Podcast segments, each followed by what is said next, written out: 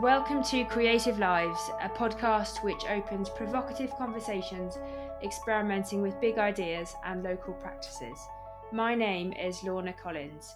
Our topic today is helping hands, loss of employment, bereavement, vulnerability, and my guests are Anne Lanceley and Jessica Turtle.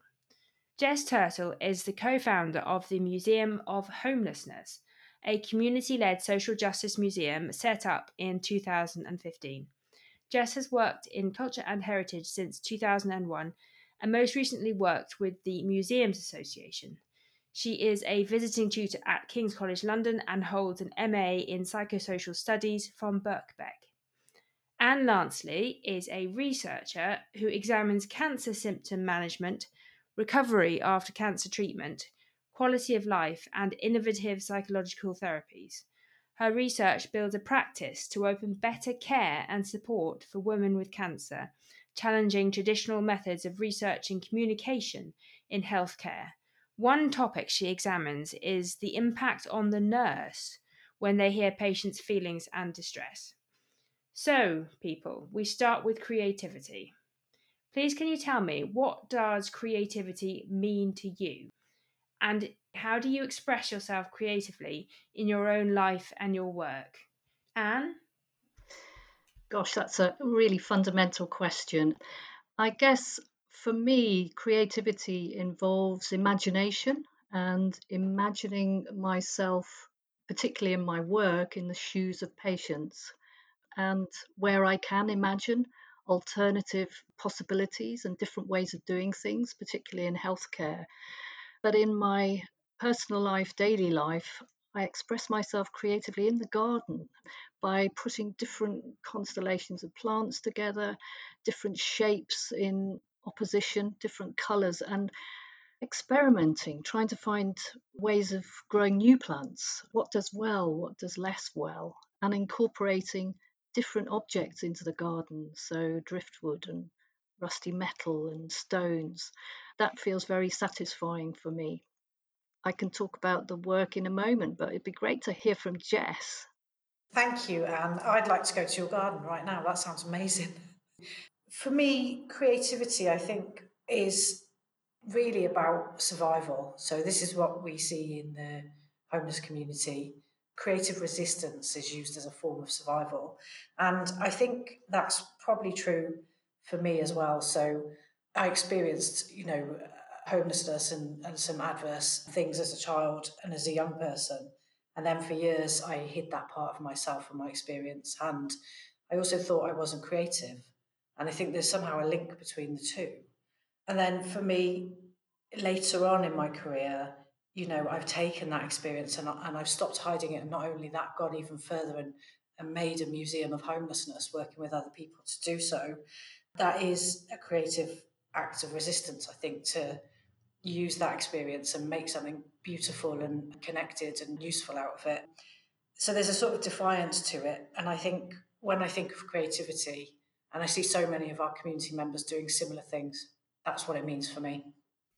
That's very moving. Thank you, Jess.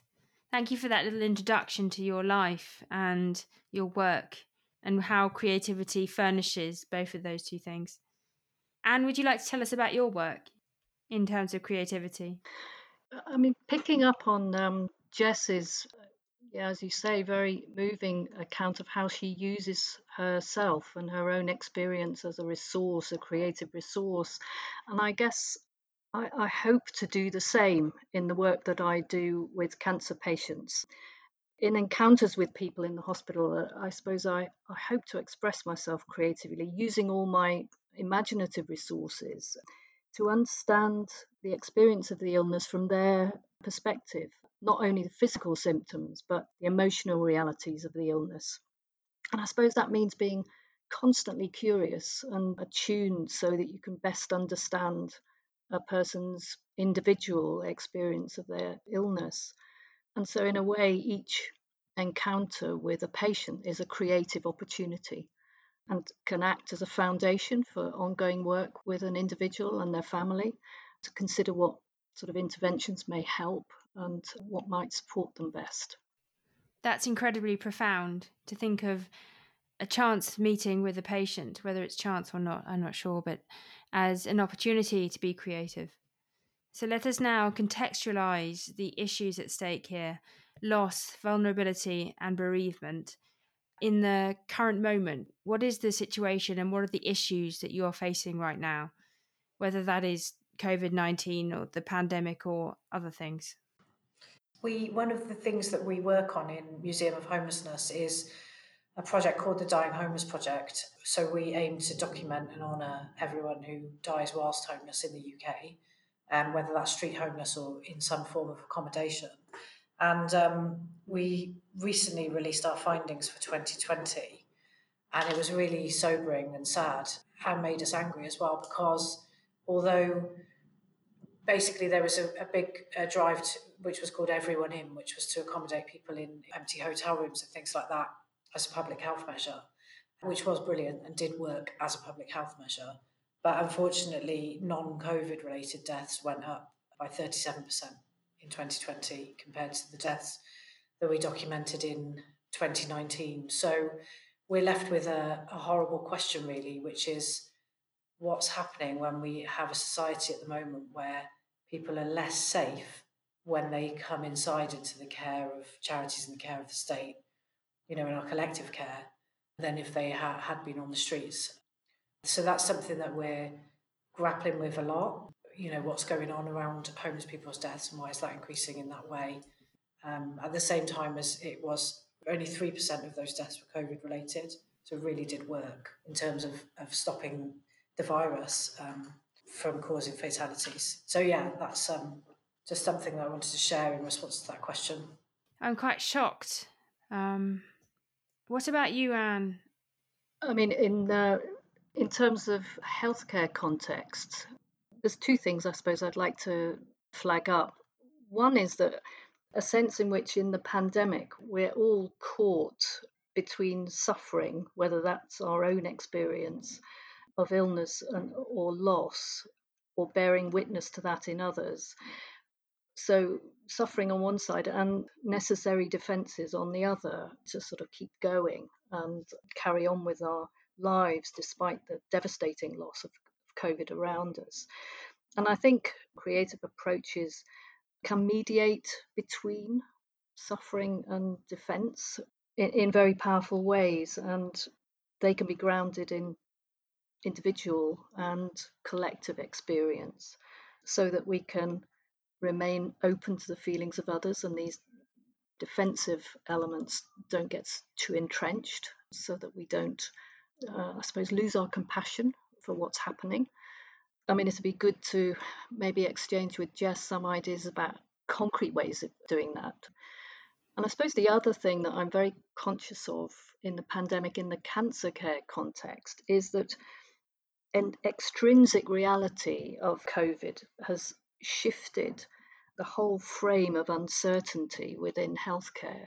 And this may well apply to other contexts as well, but the pandemic's it's sort of thrown a spotlight onto uncertainty as a sort of fundamental issue in medicine and healthcare. It's the inherent uncertainty of not knowing whether certain treatments are going to work or the impact of them. So, for cancer, for women and men with cancer, they were having to weigh up the risk of going ahead with their treatment against dying from COVID because the treatment would make them more vulnerable. So those very difficult trade offs were sort of highlighted. How do you face that impossible situation in question? How do you weigh up uh, with great difficulty. I think it's it's very hard. I mean, Uh, there's an element of uncertainty that characterizes most cancer treatments. I mean, in that sense, not much has changed, but the pandemic's highlighted this experience of uncertainty. And this is where I think creative approaches are needed to help create more meaningful treatment plan discussions, where the starting point will be the patient's values and preferences. And we need creativity about ways of giving voice to the patients and ways to support them in in in their choice and their agency. Which leads on to the question what can be done creatively to address this situation? Jess, would you like to jump in here? I can give some thoughts, but I, I'm also interested to hear from Anne regarding uh, like the sort of specific creative methods that might be employed to, you know, to help someone articulate what they might want in a care plan, for example. Is that the sort of thing that you're talking about? Because I think that's really, really interesting. Like that use of creativity in a clinical setting is not something we've done. One thing that we have been doing, we've been taking objects into the clinic. Um, we've been taking both museum objects and inviting patients to bring their own objects of personal value with them to the clinic as a way of using them as a focus for working with patients in terms of self mastery, creating narratives about their choice and preferences. The imaginative working with those objects has been very positive in terms of patients sort of reclaiming, you know, a very personal grasp of their cancer pathway. And one colorectal patient, John, at the end of three or four sessions, he said, The process that began with a range of unusual objects has encouraged or perhaps given me permission to express an interest in form, space, architecture, my own choice and in life. So I hope that gives you a flavour of one way in which uh, we might be able to address these aspects of patients' complex decision making. Yeah, and that is really cool work. Like, that's amazing. We do quite a bit of work with objects and object storytelling as well. Uh, I made a note while you were talking of the this idea of self mastery. I think there is something really powerful in an object and working with an object that it like it, sort of releases or gives permission in a way for people to explore things safely. Um, that's what we found. So we when we work with objects, people give an object to the museum and they give a story or a testimony with it. And then that story is performed with the object and the process of people donating the object and the story to the museum it is quite a therapeutic process in itself. People have reported back to us. So there's something about the object freeing up or giving permission to explore things that might feel less safe without the object almost as a prop. Does that make sense? It's how I was hearing a bit of that in, in what you were describing with the patients. Yeah, that's exactly the sort of experience that we've had, and it, it's what seems to happen is that the object can bypass the conscious mind and get to a, a, much deeper level quite quickly when you introduce the object. And so it's a powerful way of um, reaching quite deep feelings that are less easy to express. Do you think that the presence of an object being tangible, physical, do you think that helps in some way people deal with the intangible emotional erupting, transcending the dichotomy between subject object? Or am I being a philosopher? No, I, th- I think it's good to think that deeply about objects. we uh, we did um, the project. I've got a T-shirt on uh, Objectified in 2018 with a UCL academic, um, Lasana Harris, who he specialises in um, dehumanized perception it's an amazingly interesting phenomena which everyone does. So it's not like if whether you're a good or a bad person. But basically, to protect ourselves from vicarious trauma, in certain situations, our medial prefrontal cortex won't activate.